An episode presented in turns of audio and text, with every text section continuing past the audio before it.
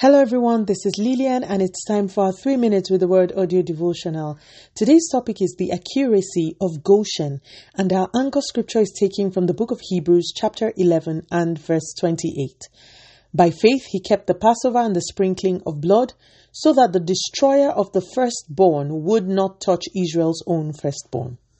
Welcome to the month of November, the 11th month of this year. Hasn't our God been tremendously faithful? In spite of the ups and downs, the challenges, the threats, the prognosis, and the forecasts, we are still standing, loving Him, serving Him, and feeding on His word and His promises. To God alone be all the glory. Today, I want to bring a word of encouragement to you. Usually, towards the end of the year, the enemy unleashes a season of increased insecurity, accidents, and evil. As I sat praying this morning, the Spirit of God reminded me of today's word.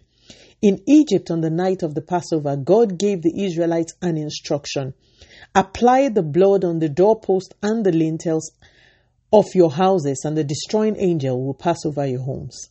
That night, a destroying angel indeed was sent out over an entire nation, and with precision, this angel destroyed all firstborns, but did not even in error destroy one of Israel's children. It was an absolutely accurate expedition. No errors, no near misses, accurate. The angel got the memo and executed it because the God of heaven, the Father of all spirits, gave that decree. What does this have to do with you on the first day of the penultimate month of the year? Simple. God is still accurate. His accuracy did not end in Goshen. Once you have brought yourself under the protective covering of the blood of Jesus Christ, by your prayers and your declaration of faith, trust that the accuracy of the Spirit of God will exempt you from every evil. The destroying angel in that day dared not touch anyone who was under the covering of the blood. That precision is the same today. As we consecrate ourselves to God and hide under the covering of His name, there will be no need to fear or to be anxious. As a matter of fact, anxiety can bring you out of the covering of security that the Lord has for us. Mm-hmm. So, my dear listeners, let us pray and commit this beautiful month into the hand of the Lord who keeps us. Father, in the name of Jesus, thank you. Thank you for your faithfulness. Thank you for the privilege to see the 11th month of this year. We return all the glory and praise to you. Lord, when we look back over the last 10 months, we recognize things that could have killed us but didn't. We see things that could have broken us but didn't. We see the circumstances that made us weep and we look at ourselves and see that we are still standing. Thank you. We know that there are things yet unresolved. We won't pretend that they don't exist.